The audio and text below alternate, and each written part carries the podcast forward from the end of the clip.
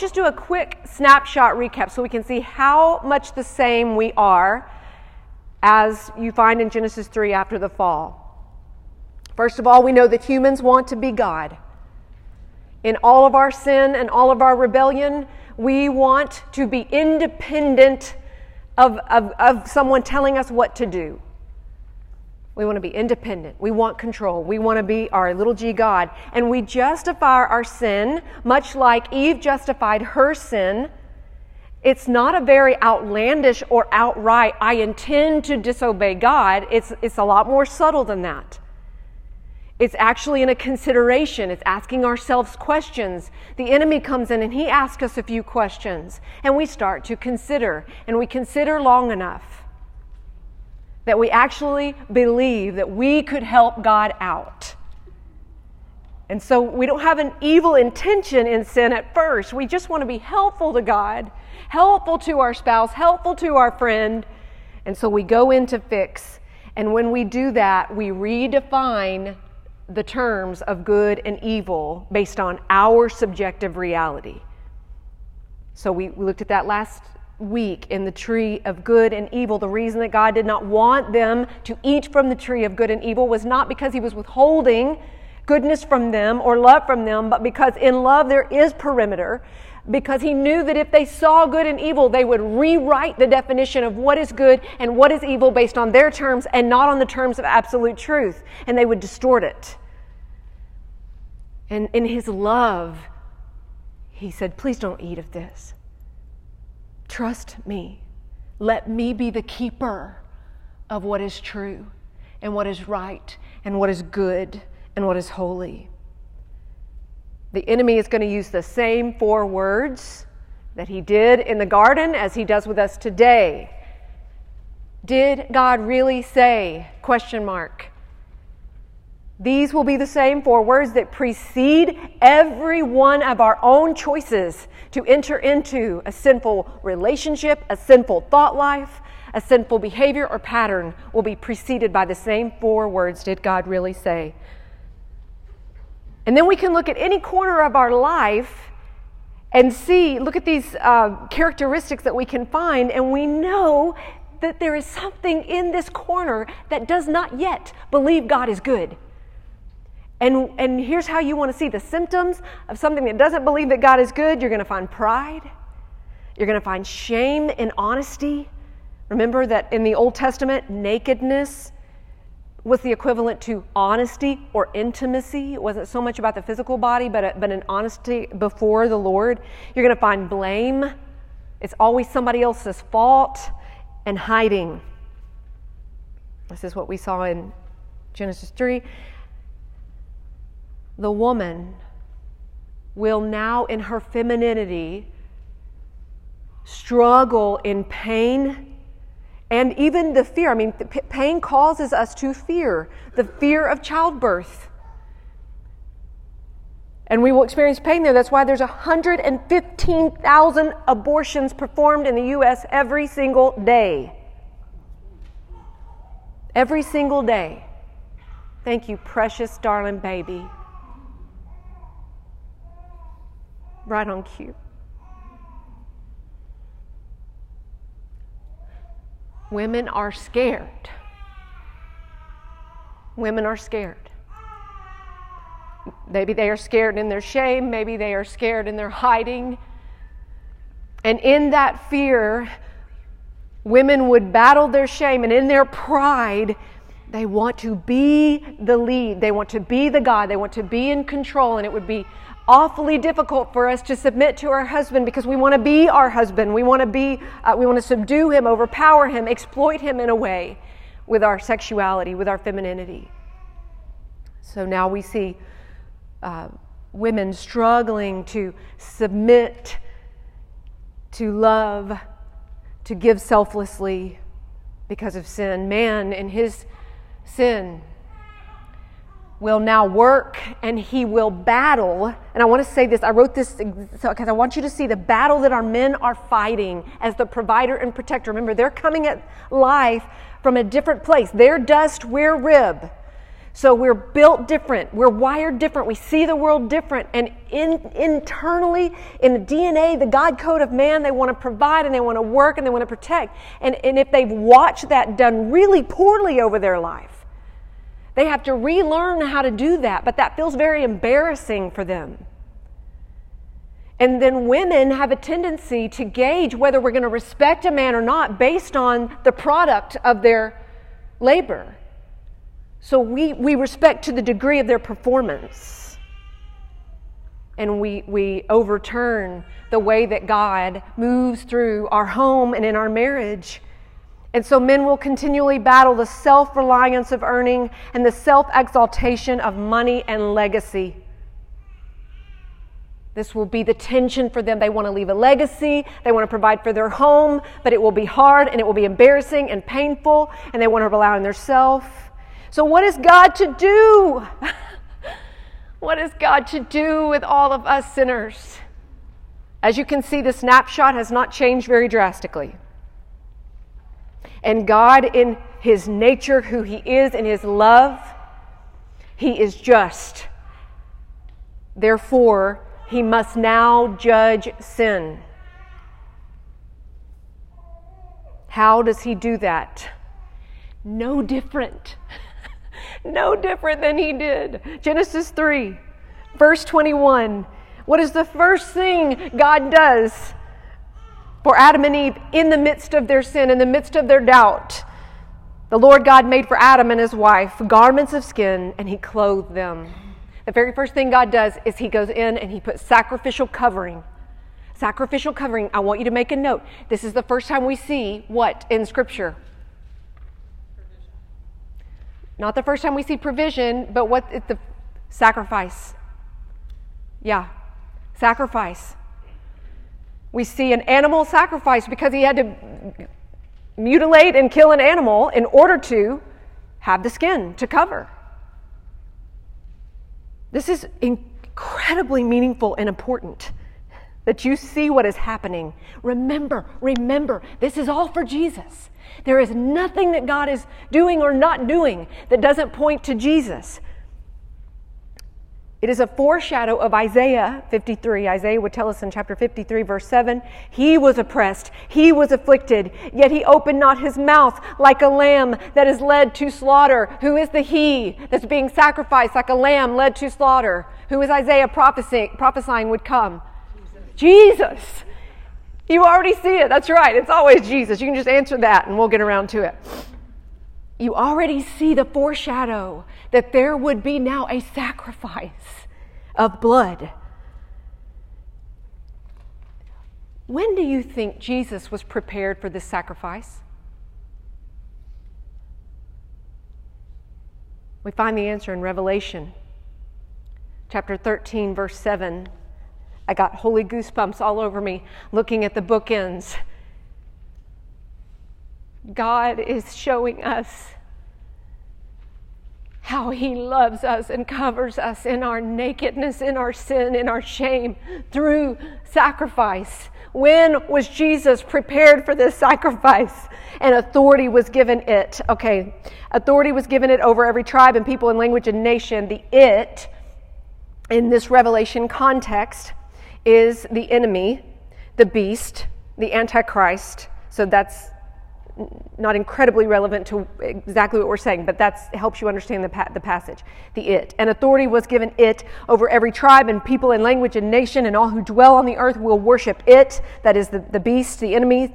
Everyone whose name has not been written before the foundation of the world in the book of life of the Lamb who was slain. Did you know the book of life had a longer title than just the book of life? When was the book of life written, according to Revelation 13? Before the Oh, goodness. The book of life of the Lamb who was slain. God already made a way for forgiveness and salvation before Adam and Eve sinned. So when you wonder how all the people in the Old Testament get to heaven, the same way that we get to heaven, through the sacrifice of the Lamb, through His blood. Look at this. Is this not brilliant to you? Do you not just go, oh my goodness? Genesis to Revelation, here's the story. And then we would watch Genesis 3:23, therefore the Lord God sent him out from the garden of Eden to work the ground from which he was taken. He drove out the man and at the east of the Garden of Eden, he placed the cherubim and a flaming sword that turned every way to guard the way to the tree of life. So man and, and woman are out, they are driven out by God from the garden, and he places a perimeter to the tree of life. Why does he do this? Why would he allow this? I mean, I look at it now and I go, he, he could have just wiped him out. Even this is grace. Even this is love. He allows them to work. He covers them. He allows them to be in love with one another and to be fruitful and enjoy the fruit of children and family. Look at what he's allowing them. Don't just look at what he's not. And, and, and the real reason this is grace is because he doesn't want them, they, they now have a time stamp. They now cannot live forever because how painful and unloving of God to let a sinful mortal man live forever. So even our impending death helps us to find God. May I set you free. Don't be scared of death. Oh, Christian, don't be scared of death. Where is its sting? It's not there. It's not there because it actually helps us find our way to God. Knowing that I have a timestamp pushes me back to the Lord and His Word and His truth. And the things that I think are really a big deal are just not so much a big deal anymore. Because what, what am I going to base it on? My 60 years of life, my 70, 80, 90, if I can keep this cancer thing reined in? I mean, I, I'm going to make decisions now based on 70 years of life. So I'm going to end my marriage based on 70 years of life. I'm going to let a guy take my virginity from me based on 70 years of life. I'm going to gossip about my friend behind her back based on 70 years of life. I'm not going to show up to church because I got my feelings hurt based on 70 years of life. Are you kidding me? This is not about 70 years. This forever. Everything matters forever. And our time stamp of mortality should draw us back into the goodness and love of God. But it doesn't take long for man to create an idol of themselves. Not long at all. Actually, from Genesis 3 to Genesis 6, here we go, off the rails. Genesis 6 5. The Lord saw that the wickedness of man was great in the earth, and that every intention of the thoughts of his heart was only evil continually. Can you imagine? Every intention, every thought. Now we know where our heart is, by the way. God was proving psychology well before psychology was on the scene. Our heart is a place of our mind our mind in our prefrontal cortex that reasons and thinks and believes and hopes. It can be renewed, it can be held captive, it can be taken captive, it can be liberated, it can change, it can transform. And every intention and inclination of the, of the hearts of men was evil all the time. And the Lord regretted that he had made man on the earth, and it grieved him to his heart. And so the Lord said, I will blot out man, whom I have created from the face of the land, man and animals, and creeping things, and birds of the heavens, for I am sorry that I have made them. This Hebrew word for regret is very important that you know. It's nakam, that's how you pronounce it, nakam.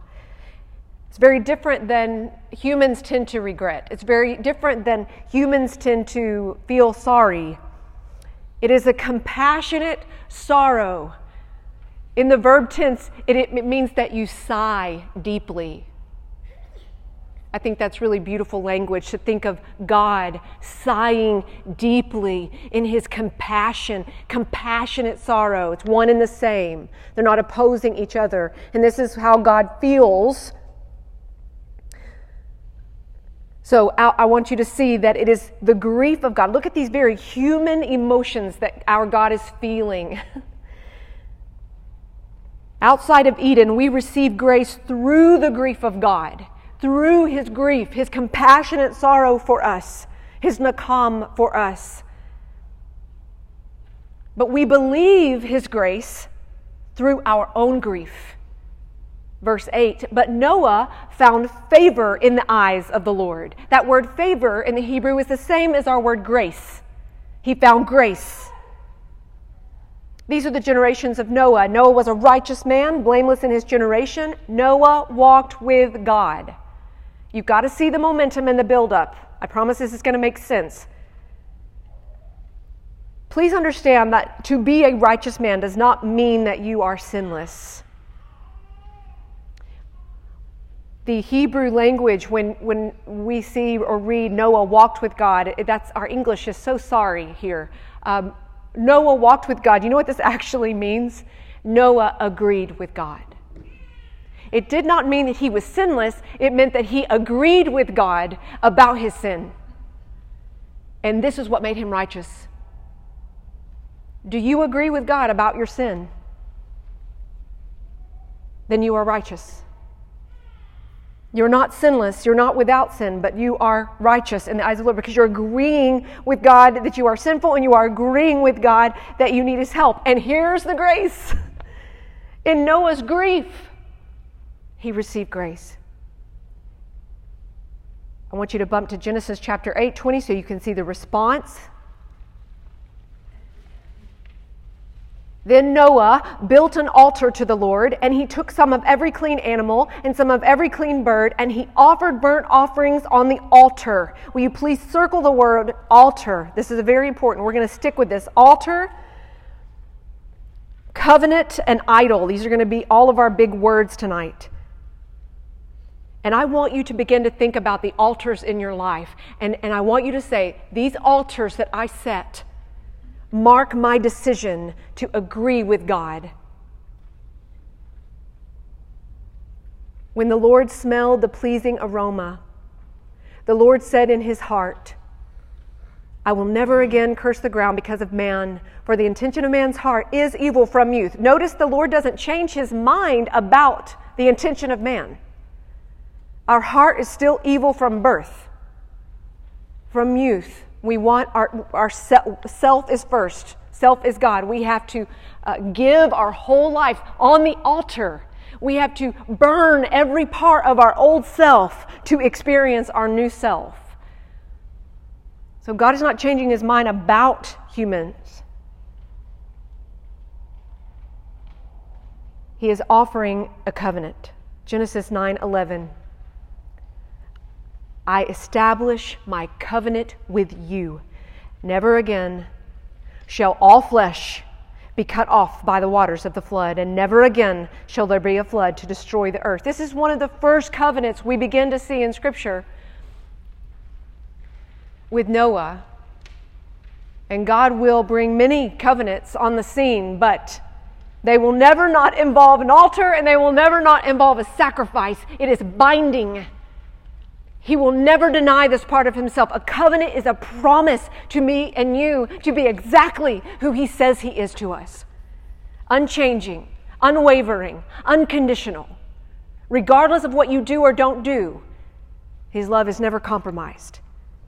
And he establishes this covenant with you. And in that covenant, we build an altar and we make a sacrifice of whatever it is that we are holding on to all the little g gods in our life. Because in the Old Testament, when you when you gave a sacrifice, you gave the entire animal to the Lord. You held nothing back.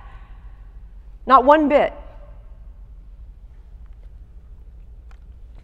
Why was covenant so important? Why is it so important that we understand covenant? Because it is the only relationship binding enough, strong enough to nurture commitment and not consumerism.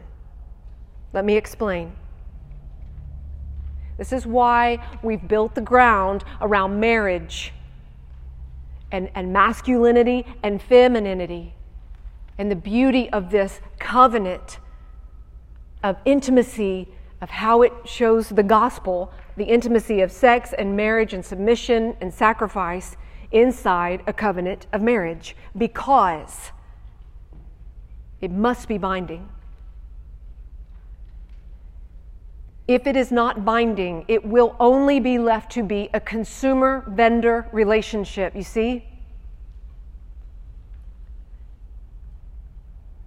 If it is not binding, if it is not legal, if vows have not been said, if sacrifice has not been made, if an altar has not been raised, then when you stop meeting my needs, I'm out. When this marriage did not turn out the way that I thought it would, I'm out. When you hurt my feelings and betray my trust, I'm out. You see, that's, that's consumerism. And a covenant requires commitment. It requires follow through. It requires you stay, you don't walk, even on the hard days, even, even when the other person is being a jerk. And this is what God is showing us who Jesus is to us. He's staying. He has staying power when we do not. He is faithful when we are faithless, you see. Remember, God's just teaching you about Jesus. He's just teaching you about Jesus. In knowing Him, you will know yourself. So stop looking for yourself so much in Scripture and look for Jesus, and then you know yourself.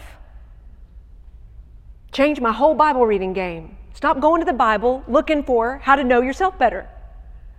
Go to the Bible and know God, and you will find yourself. That's the way it works.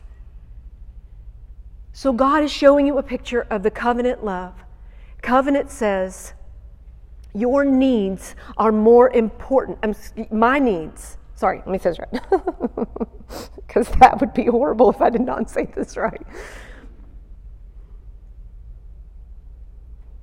The relationship is more important than my needs.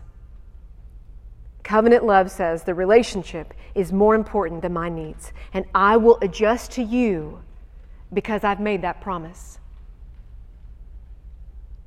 I will adjust to you. I will change to you. I will serve you when you don't deserve it. If not, we're, we're left to consumerism, a consumer vendor. You give me what I need until it doesn't meet my needs, and I'm out. Because the human heart must worship something. Where we fail to build an altar, we will raise an idol. I want to give you a really clear note to remember because when I'm talking about when I'm talking about idols, I could be talking about a lot of different things. I mean, when we talk teach about idols, that's just anything that you're looking to to for happiness, for blessing, for satisfaction, for hope. It's anything that you're looking to for all of those things other than God. That's an idol in its truest sense. So instead of giving you all the things that it could be, I just want you to know what it is always at the heart. An, an idol is always independence. If we, because we know Genesis 1, 2, and 3. So now we can say that the bottom of every idol, maybe that's my cell phone, um, maybe that's gossip, maybe that's food, maybe that's exercise. But at the bottom of all that, it's really my independence, my, di- my desire to be an independent person and do things on my own terms. And God, maybe you can be God in compartment 1, 2, and 3, but compartment 4, I prefer to keep that myself. And so there's where we create an idol. But when we put an altar instead, this is where we give the whole of ourselves. An altar will always require sacrifice, and it will always require your whole self, not just compartments of yourself, not just pieces of yourself. The whole animal, the whole you must be burnt. And so the altar will always be intimacy. Our idols will always be independence. Our altars are the heart of intimacy, honesty, Psalm 31, 5 through 7 says it like this Into your hand I commit my spirit. You have redeemed me, O Lord, faithful God. I hate those who pay regard to worthless idols. But I trust in the Lord. And I will rejoice and I will be glad in your steadfast love because you, because, because, why do I build this altar instead of an idol? Because you have seen my affliction. Because you have known the distress of my soul. And because you have not delivered me into the hand of my enemy, but instead you have set my feet in a broad place. You, that is gorgeous. He knows you intimately. He knows where you hurt. He knows where you long. He knows your desires. He knows how deeply you want the situation to change. He knows how you battle fear and He knows how you battle shame. And He sets you in a broad place. He has not delivered you to the hand of your enemy. Because your enemy is not flesh and blood. Oh my goodness. Will you stop fighting the wrong fight, please? He's not delivered you over to people, He never will. Because your enemy is not flesh and blood. Your enemy is in the spiritual battle. So pick the right enemy, fight the right fight. Your husband is not your enemy, your ex husband is not your enemy. The person who wronged you is not your enemy. Your father, your sister, what is not your enemy.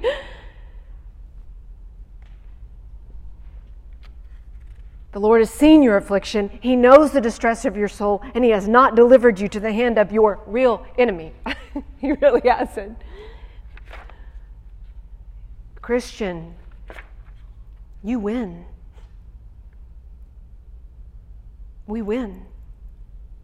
We win all of it. Eternity, forever, worshiping our God and Creator and Father. It's done. The kingdom is yours. It's all yours right now. You've just got to decide. You've just got to decide.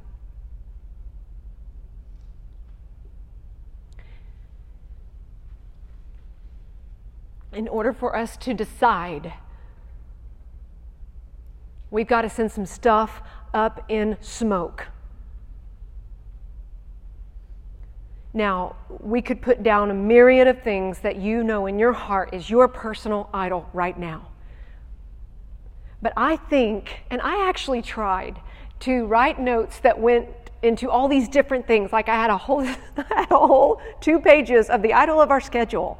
And I studied that for a full day. It was a waste of time. It wasn't a waste of time. It was just not where the Lord wanted me to go because I think there's something here deeply in this recesses of sexuality.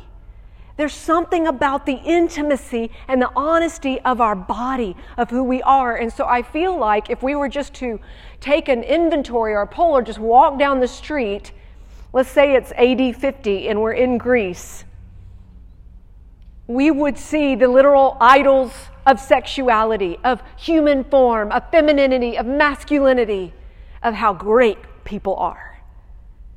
And, and I don't think it's any different in the United States in 2022.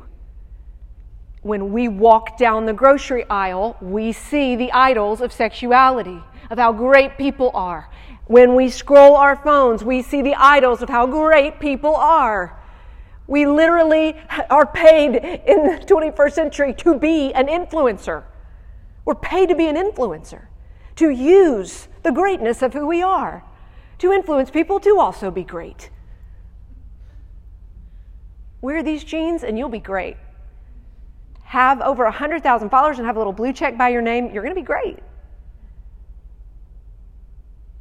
So I don't think we're too far off in how we make our idol. Please turn to 1 Corinthians chapter 6.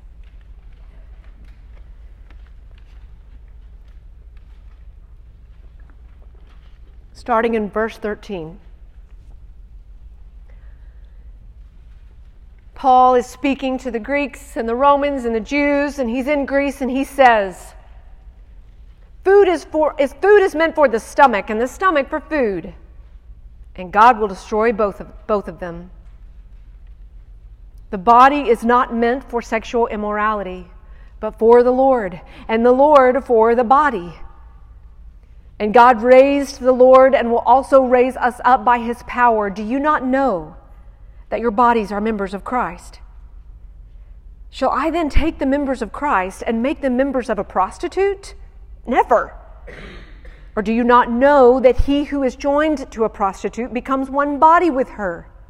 For it is written, the two shall become one flesh.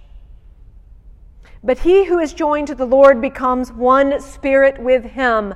Flee from sexual immorality. Every other sin a person commits is outside the body, but the sexually immoral person sins against his own body. Or do you not know that your body is a temple of the Holy Spirit within you, whom you have from God? You are not your own. You were bought with a price. So, glorify God in your body. Paul is speaking to a very Greek culture right now, not so different than our culture. He starts off with food is meant for the stomach and stomach for food, because this is the way that the Greeks saw sex an appetite that needed to be curbed. And if you were hungry, you had sex. It was, and then there was the other extreme, the super hyper religious. Perhaps we shall call it the blue and the red states. that said sex is bad, and if you've had sex, you're bad. Just don't do it. So you have these very two crazy views on either side, and Paul is coming to say both are wrong. Both are very wrong. And, he, and I, I just want you to know how radical what Paul is saying in this time. This is radical stuff. This actually falls on deaf ears in our, in our culture, but for this culture, listen, there was no single adult people. And if you weren't married or making babies, you were nothing as a woman. You had no status, no say. This was your life, this was your identity, but it was also very familial. I, I do hate that we've moved away from this so much. I mean, everything was very communal, everything, you were known by your family. You moved with your family, you worked as a family. This was your definition. So just kind of let that sit with you as Paul is speaking to this. The only way that you were having sex is with a prostitute because no one is single.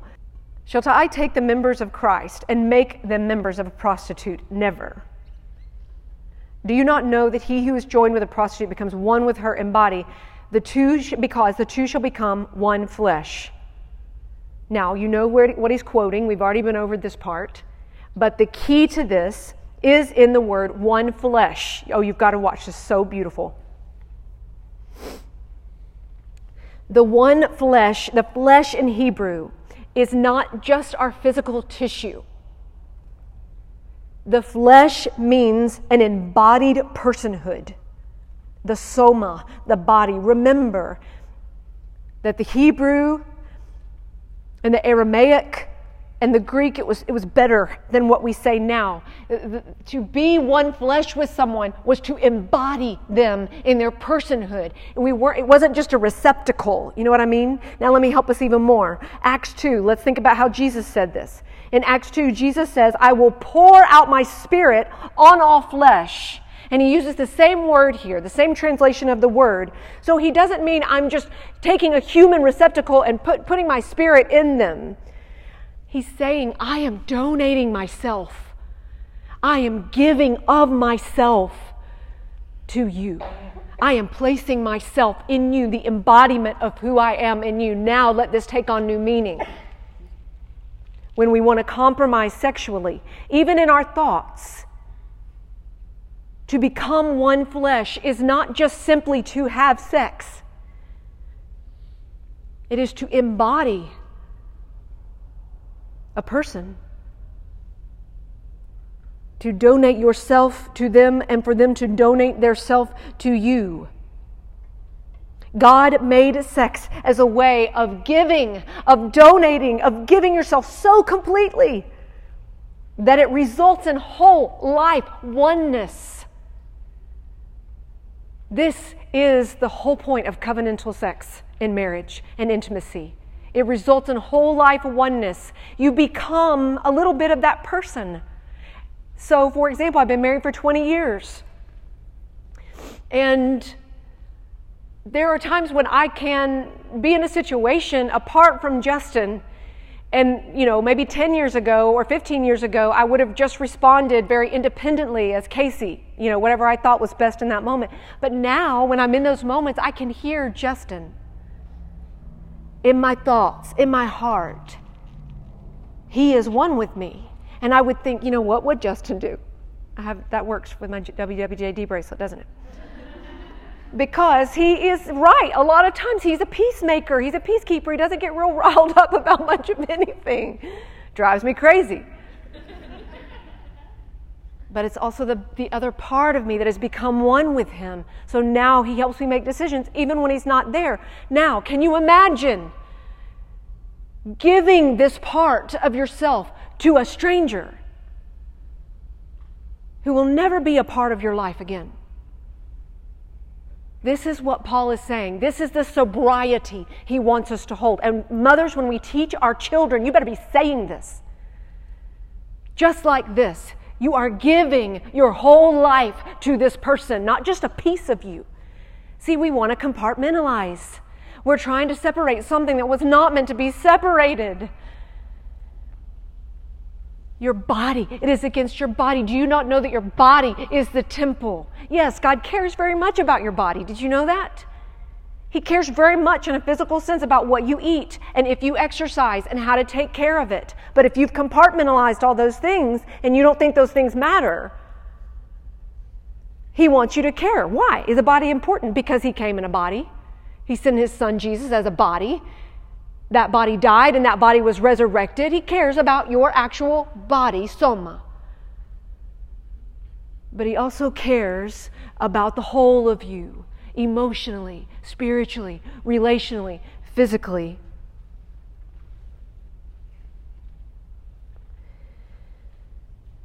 This is why sex must never be done outside of a covenant. Because if it is, it is only an exchange of goods.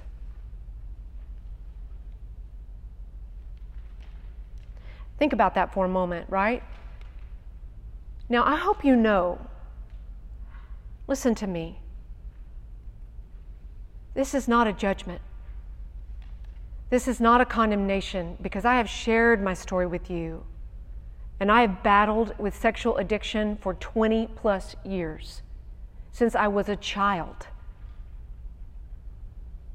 Uh, before I even knew what sexual addiction was or sexual impurity was or any of this stuff about the temple, I didn't know any of that. And I battled with self gratification, masturbation as a child, as a teenager, pornography. I was sexually promiscuous. I was raped. I've had the victim and I've been the offender. I share those things in honesty with you because I have laid those things on the altar. They don't carry shame for me anymore. I don't live in condemnation of those things anymore. So if I can share those things in the honesty and you can see that I've burned them up, maybe you will see that this is for you too.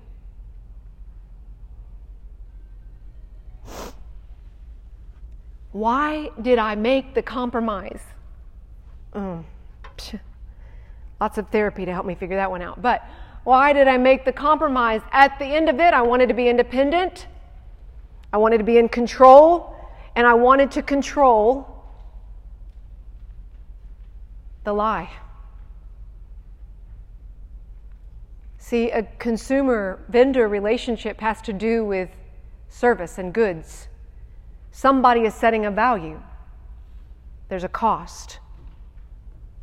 And so, if you're having sex outside of marriage, which, by the way, I should have said this, I'm so sorry, but this word sexual immorality that Paul uses is very, very specific, and you have to know what he's talking about here. Forgive me. Sexual immorality is the word porneia, where we get our English word pornography, and it literally means any sex, any form of lust, any form of sex in your mind that is not with your married spouse. So that's heterosexual, homosexual, that's uh, out, you know, married woman with someone outside of your marriage. He's covering the whole gamut of sexual immorality. Now, why must it be done with covenant? Because if, if it is done as a consumer goods, then someone is setting a value. You are determining how valuable you are, and you will never ever be free to see how valuable you truly are if there is a backdoor option. If this thing goes bad, if it doesn't work out the way I thought it would, if he doesn't, if he's not who I thought he was, I've got a back door. I can walk out. And see, how are you ever going to know what you're worth there? You say your cost very low. You see the consumer good situation? So Paul is saying, look, don't get physically naked. Remember, naked is honest. Don't get physically honest and vulnerable with someone unless you can be vulnerable and honest with them in every other area of your life. Unless you can be naked and honest with them economically, spiritually, relationally, financially. Don't get physically. I mean, it's got to be a whole thing. It's an embodiment of your whole person. And he's also saying you cannot do this and hang on to your independence. You cannot enjoy covenant like this and hang on to your independence. Because Jesus did not. Jesus, his, his altar was the cross, and he gave his whole self. His whole self. He didn't hang on. If anyone who could have hung on, it was him, and he did, and he held nothing back, and he made the cross his altar to show you what it takes to be in this covenantal whole body love. And as we uh, engage in sexual immorality, we're sinning against ourselves because we're destroying our ability to believe that. That's what that means. To sin against your own self is to fragment yourself out in pieces, to separate yourself out. You can't see your whole self. This is the most damaging part of our sexual sin. The most damaging part of sexual sin is its ability to radically distort our honesty with self and others. Man was naked and honest and felt no shame. Man tried to be independent of God and became shame, felt shame for the first time. Let's just talk about a few ways that the culture, specifically, I feel like, has really perverted our intimacy, our honesty with one another. And I'm going to do this strategically. So we're going to move kind of into what this looks like to break down this idol as a culture and speak into the culture, and then how we build this altar, this altar of intimacy. So I'm just going to speak practically first. Behaviorally speaking, what do we do if we find ourselves caught in lustful thoughts, in habitual sin of pornography or masturbation? What if we do if we are considering sex with someone else who is not our married spouse? Well, you can remember two words flee and cut. Matthew 5:30. And if your right hand causes you to sin, cut it off. Throw it away. It is better you lose one of your members than that your whole body go into hell. Now, that's Jesus talking about sexual sins, so that's the cut part. Cut it off.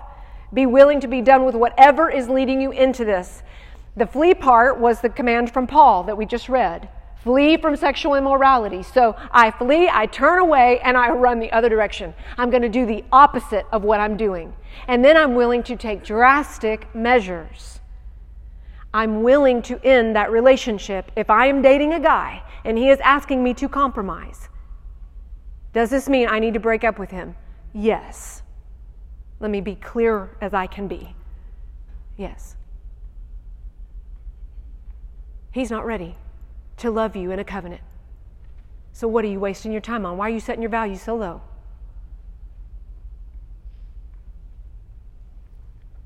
All right, flee and cut. Let's look at how this works out. So, let's say, let's talk to one of the first points cohabitation. sex outside of marriage. I can say that probably 70% of my clients who are female are actively engaged in sex. They love Jesus, they're calling themselves a Christian, and they are either cohabitating outside of marriage or they are engaging in sex and, and, they, and they feel regret and they feel shame. But let's do some serious fleeing and cutting here about this. And let's speak some truth to the people in your life who are struggling with this. Because the real bottom line of why would I even want to live with someone before marriage is you want to test it out. You want to make sure there's no back door, but in living with the person, you've created a back door. You're playing house. You're playing at this thing. You're pretending. You want to enjoy all the benefits of marriage without actually committing to marriage. And if a man is asking you to do that, bye. That's your answer. He wants the goods without actually promising to be committed to you for the long haul. I don't think so.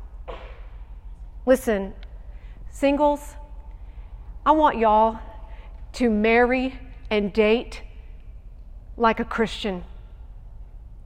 I want you to you marry someone because of their future self, not on who they are today.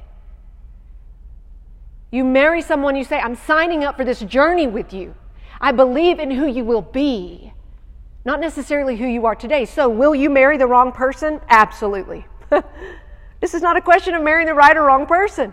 This is not a question of waiting for the right or wrong person. The person you marry will not be the same person five years, 10 years, 20 years down the road. You marry for the future. You go on a journey with them and you say, We're not in heaven yet, so I don't expect you to be the hero of the story. I'm, I'm signing up for your, for your calling. I'm attracted to your calling. I'm attracted to what you want to be, who you, who you want to be, what you want to do. All of that sounds really fun and great to me. So be patient with the Lord.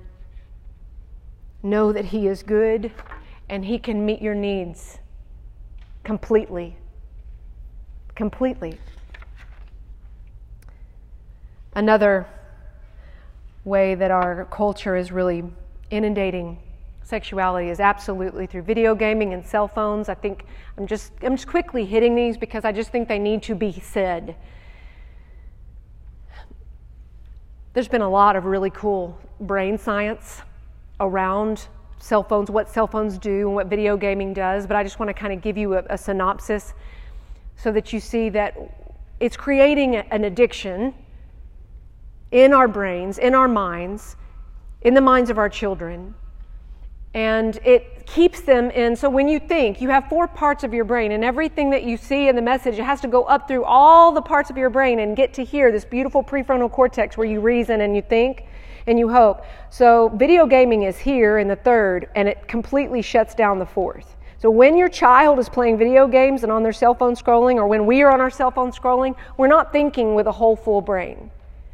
We're thinking with our reward center. It's lighting up our reward center. That's what data has shown us. And, and our reward center can only hold a thought like that for about 25 to 30 minutes before it starts to become an addiction. So there's a word to perimeter, mom. Please guard the phone. Please do what you have to do. If, if, if Paul is saying it's this big of a deal, should we not at least put some drastic measures on the time that we are allowing our kids on gaming? Because this is what's happening. It's an artificial reality. And so our young men are watching these games that they get to be the hero, and they are believing in their third without a full brain experience that they are the hero. But then they get out there with a real woman and they don't know how to be a hero. They don't know how to protect her. They don't know how to nurture her and care for her because it was all a game. So, and for us in our in our world that we're creating of social media, can some of you just leave today? Can you just burn the phone? Can some of you leave tonight and the Lord speak to your heart and say, On the altar tonight, I put Instagram. On the altar tonight, I put TikTok. I have got to have some perimeters around this thing. It is not worth it. It is eating us alive. And it's sending us this, sense of reality. It's not real. It's a lost sense of reality. So now I'm, I, oh, I can't even tell you the rise in female pornography addiction, the rise in female masturbation and self gratification. I'm sorry if that word makes you uncomfortable, but we got to deal with this. Listen, if sex is for donating, if, if sex was created to be in covenant of donation and giving of yourself, then it does not work with pornography or self gratification. Why? That's a one way consumer driven gratification. It cannot be allowed to continue. We have to cut it off. It is the exact opposite of a covenant. Women, can I speak to us for a moment? Sexuality is perverting our culture as we accommodate to the standards of pornography. Do you realize that as women, we are beginning to accommodate to the framework and the altered reality of pornography? Just because the culture is wearing leggings doesn't mean we have to. Just because everyone shows their midriff doesn't mean we have to. I'm asking you, lady, look at your body. When you walk out of the room every day, look in the mirror and say, Am I honoring God with this neckline? Am I honoring God? And men, am I setting up men for success to be a leader and be a protector and a nurturer and a hero? Or am I causing them? I know we don't want to feel that. This is real. Am I causing them to doubt? I know you're not responsible. You're not. You're not responsible for their feelings or their lust or whatever, but let's help a brother out.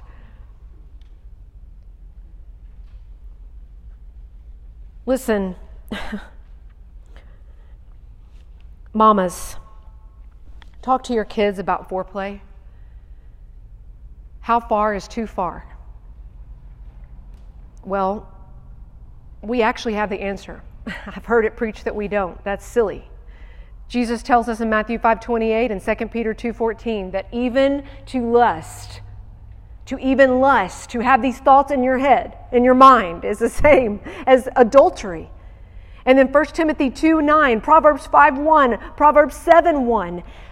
It teaches us to not even provoke. The words are don't even provoke sex in the way you talk, in the way you dress, in your entertainment, in your humor. So, how far is too far? Too far? Are you provoking it?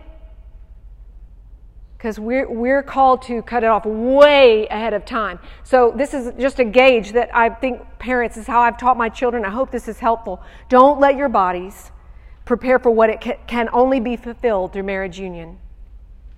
Don't allow your bodies to prepare for what can only be fulfilled in a marriage. So, that you see, so single ladies, that's your call. That's it. That's when you stop. So, if that's heavy petting, I don't know. I don't even know how you get around that as far as a man. You're guarding your man, right? You're guarding your man. So if he's preparing for something that can only be fulfilled in sex, you stop. You stop it. Because women, I promise you, you can do it a lot quicker than a man can, easier. Because ours is not so much about the sex, ours is about wanting to be accepted and affirmed and loved.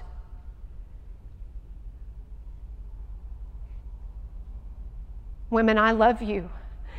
And God knows your heart, your hurt, and He knows where you've been a victim, and He knows where you've been raped, and He knows where you've been, your sex has been used against you. He knows your affliction, and He has not delivered you over to your enemy. You actually have power to have self control and self awareness and shut this thing down. And the moment that you choose to make your shame or your regret or your need God, you are not burning it you give your whole self to God, and He will satisfy you. He will satisfy you sexually, intimately, honestly. You will have no need for this, and you will have so much strength and so much force to fight for the men. To stop this thing and say, No, I, I love you too much. I care about you too much. Can we please, please be mindful of what we're putting into our minds through entertainment, through media, through movies, through books, because I feel like I'm so convicted. You know, I'm so convicted. We don't want to be sexually immoral, but we'll gladly watch you do it. Christian, we don't want, we're not sexually, we're not struggling. Oh, but I'll gladly let you entertain me with you having sex on the screen. I'll gladly read these stories of you having sex, of you engaging in lust. We've got to burn it out of us.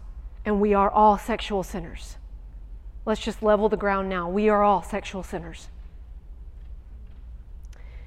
Let me leave you. I know our time is running short. I need five more minutes. I'm sorry, but I cannot not leave you with this last part because I've given you the behavioral and practical, mentally and emotionally speaking. How do we do this? How do we fight sexual sin in our culture? 1 Thessalonians chapter 4. You can turn there if you'd like, starting in verse 1.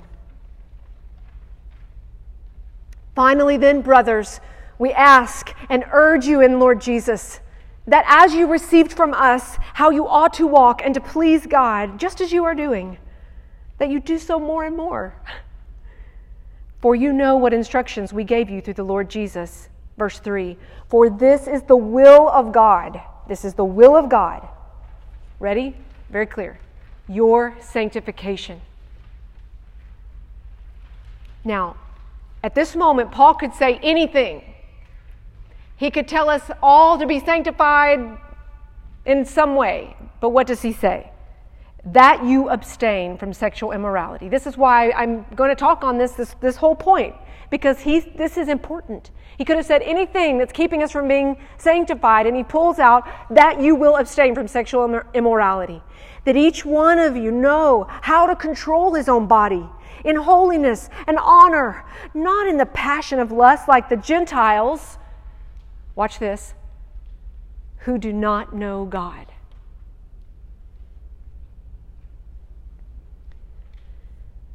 Knowing God is the pathway to sexual freedom, purity, and intimacy.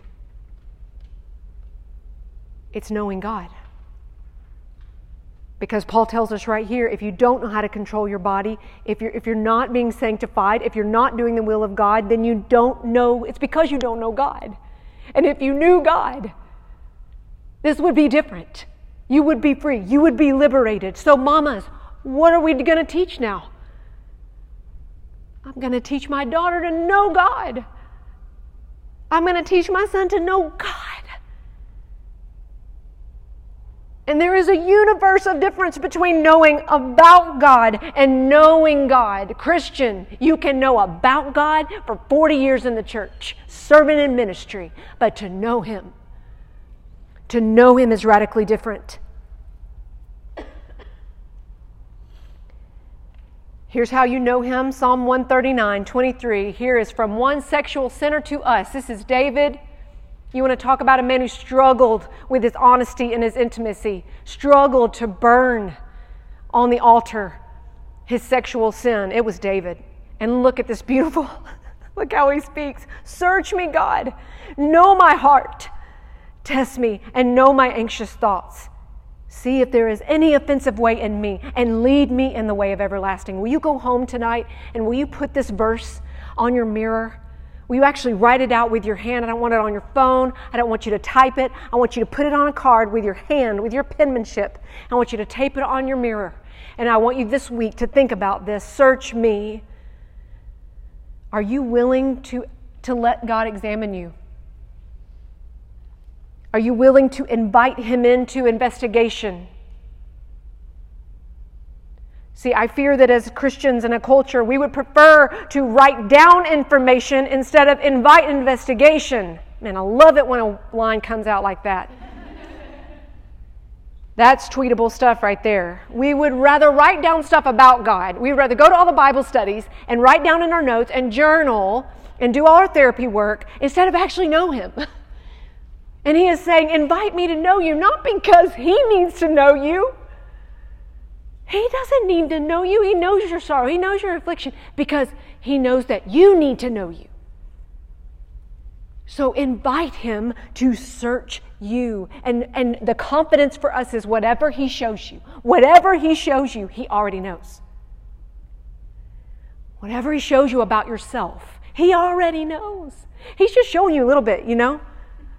He's just showing you because he knows you can't handle all of it. He's like, I'm just going to give you this bit. And then we kind of trek along and we're doing good. Like, I'm doing so good, God. And he's like, oh, yeah, that was just step one.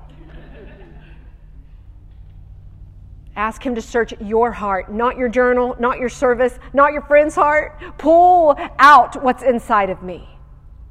Because you know, that's how He tests us. We think maybe we've struggled, we think maybe we've never struggled with anger until that one person. We think maybe we've never struggled with lust until that one situation. And so you're asking him to more and more search me, increase my understanding, bring this out of me. Maybe I've maybe I do struggle with patience. Well, I don't know that until I need to be patient. So we need to invite the Holy Spirit to constantly do assessment on us.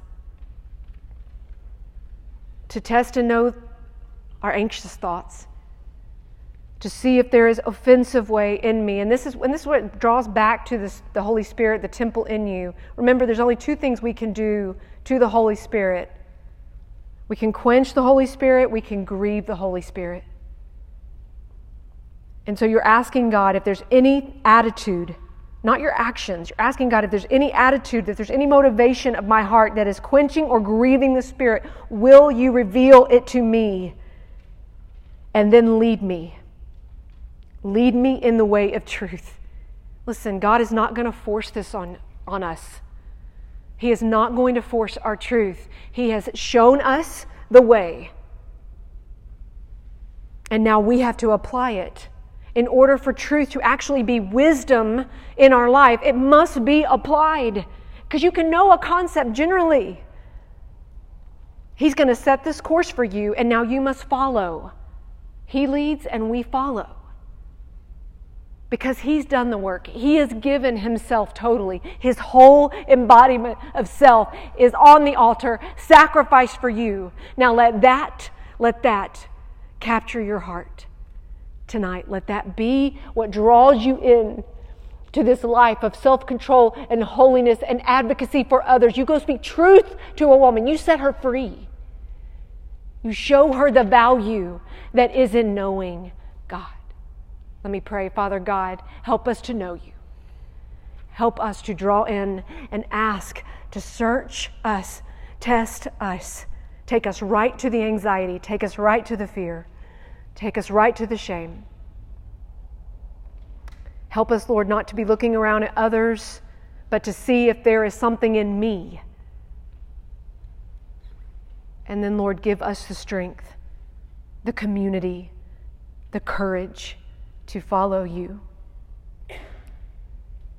That we trust you because you are the Lamb that has been slain. You are the sacrifice to end all sacrifice. You have given your whole self to us, Lord. So help us to give our whole self to you in return.